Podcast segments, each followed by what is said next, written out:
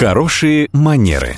Как произвести впечатление и избежать неловких ситуаций, расскажет преподаватель по современному этикету Татьяна Баранова.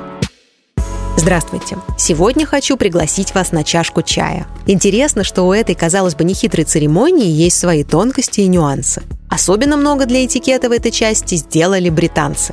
Что логично, где еще, как не на родине Five O'Clock, зародится традициям и правилам чаепития. Мои коллеги любят приводить в пример герцогиню кембриджскую Кейт Миддлтон. Если посмотреть, как она пьет чай, то становятся понятны основные нюансы. Так, стоя, она держит блюдце на уровне талии, а другой рукой подносит чашку к губам. При этом смотрит она не поверх чашки, а вниз. Это позволяет избежать неоднозначного взгляда из-под лобья. Держит герцогиня чайную чашку тоже особенным образом. Двумя пальцами за ручку, большим и указательным. Почему так происходит? Все просто. Задача этикета не усложнять жизнь людям, а наоборот помогать. Ведь традиционно чайная чашка больше по объему, чем кофейная. Ее просто удобнее так держать. Ну и смотрится элегантно. Это и есть хорошие манеры.